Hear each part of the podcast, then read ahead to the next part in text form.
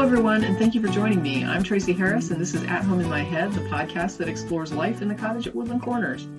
Today's episode is part of a seven-part series titled Religious Self-Destruction that examines indoctrination using models borrowed from identity psychology. I'll be explaining what indoctrination means to me and why I consider it a distinctly unique process that should be differentiated from other life experiences. This series mirrors articles found at the At Home in My Head blog, each of which contains links to sources and citations used in this podcast. A link to the table of contents for the Religious Self-Destruction article series is also included in the description, along with links to support and resources for those who come out of indoctrination. And now for episode one of Religious Self-Destruction. Why this series?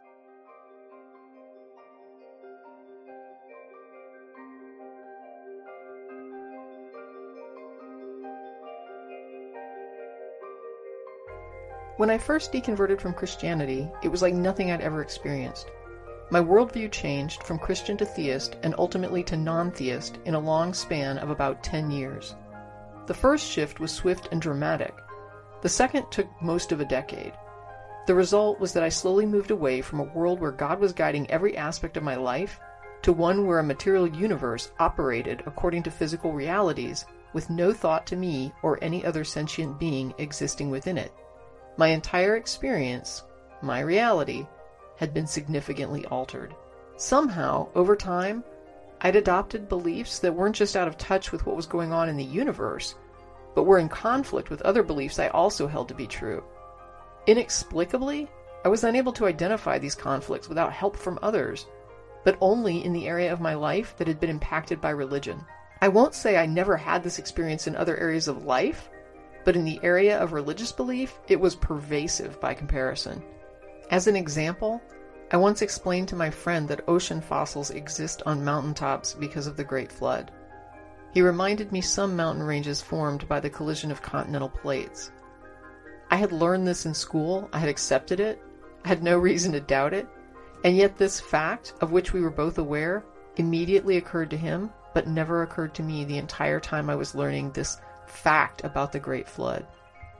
After deconverting, many things like this occurred to me, and I was both disturbed and bewildered that I'd not been able to see it previously. How could none of these things have occurred to me in all the years I'd been attending church and studying the Bible? It didn't seem possible, and yet there I was. I realized there was something about my religious upbringing and education that affected the way I thought and responded, but only with regard to religious claims.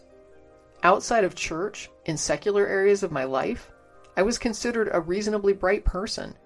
I reasoned fairly well in most matters, often being accused of being over-analytical. But for some unknown reason, I could not rely at all on my ability to critically examine my own religious beliefs. Over the years, I would try and consistently fail to find some explanation for this experience, but I found nothing that resonated. I struggled to describe my experience, and even to my own ears, my descriptions sounded nonsensical. They came out as incoherent phrases like, my mind is not my own, or my beliefs weren't my beliefs. But of course it was my mind. Of course they were my beliefs. Who else's would they have been if not mine? They resided right there in my brain, and yet the experience of those thoughts and beliefs was experientially, qualitatively distinct from other things I thought and believed. But how to explain that distinction was a constant source of frustration. Sometimes I would hear others express intuitive comments such as, tell someone something often enough and they'll believe it, or get them while they're young. And yet, there were many things I'd heard repeatedly while young that were easily dispelled as I got older and learned more. It took almost no convincing, and it didn't leave me feeling as though the world had been ripped away. Alternatively, I'd been drilled with multiplication tables, and I believed them, but I understood multiplication. Two and two and two leaves us with six. I didn't believe it because of repetition. I actually understood the concept and could demonstrate it using models and objects. I didn't believe it because I'd been told it so often or so young. I believed it because I could test it and it worked. There was nothing in my experience that was comparable to religious beliefs. After my deconversion, I would often hear other people expounding on indoctrination. I could tell immediately if they had any idea what they were talking about. Oh, indoctrination is just another word for education. Well, I'd been educated. I'd taken guitar lessons and swimming lessons, and despite my conservative upbringing, I'd attended public school.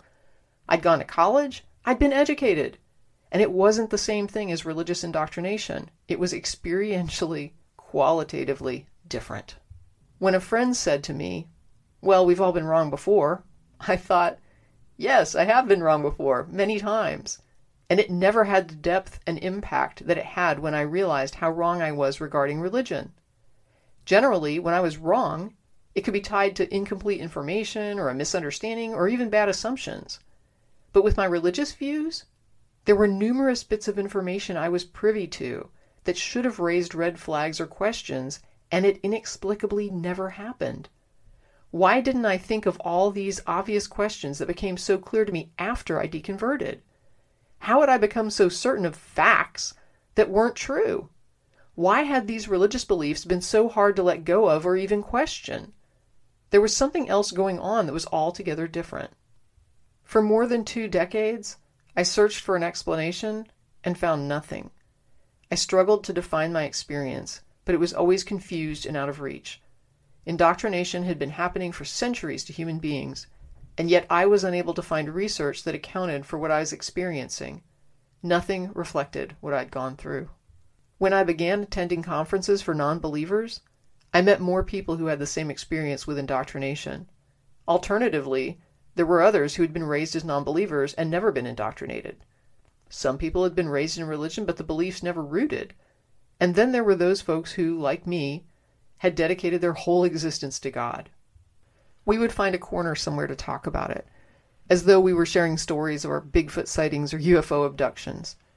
Something we understood and could relate to, but others found absurd. We knew something wasn't right about what we'd experienced. Something was, again, qualitatively different about it compared to other events in our lives. We knew other people couldn't relate. They made it clear with their memes and comments about how stupid Christians are or how religion is a mental illness. We weren't mentally ill. We weren't stupid. We'd been deceived in a way that was unlike any other deception we'd experienced, in a way that left us unable to deploy all the normal defenses human beings generally deploy when they encounter claims that conflict with what they know about the world around them. How had our defenses been so effectively subverted and dismantled in a single context? How had we spent years, and in some cases endured significant abuse, in a belief system we now recognized as so inherently, substantially, and obviously flawed? It was frightening to acknowledge, and even more concerning, that it seemingly could not be explained. There is no satisfying resolution to a situation no one is able to understand. If I can't figure out what's causing a problem, it becomes much harder to create an effective solution. And since people are still being indoctrinated, it's a persistent problem. Finally, however, I believe I found an area of study that offers some hope of an explanation. I stumbled across an article while researching identity psychology. The content and models resonated with my indoctrination experience, and based on responses I've received from others, I'm not alone. It offered a clear explanation of what I'd been struggling to understand and convey. It launched me on a path of study that resulted in a talk I now have given multiple times. It caused me to set up a survey and allow people to tell their stories and talk about their experiences. This series is for anyone who's come out of indoctrination struggling to understand their past. It's also for anyone who's never been indoctrinated but would like to better understand how a person's skeptical defenses can be neutralized in a specific context, leaving them fully functioning everywhere else. I hope this information will help with those goals, and I invite anyone with an interest in this topic to follow along with me in what I hope will be a journey of discovery.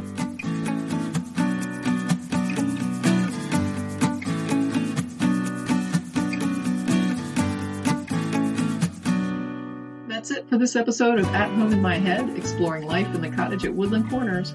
Thanks for listening, and don't forget to check out the information and support links in the description. As always, stay safe, be well, and never stop exploring.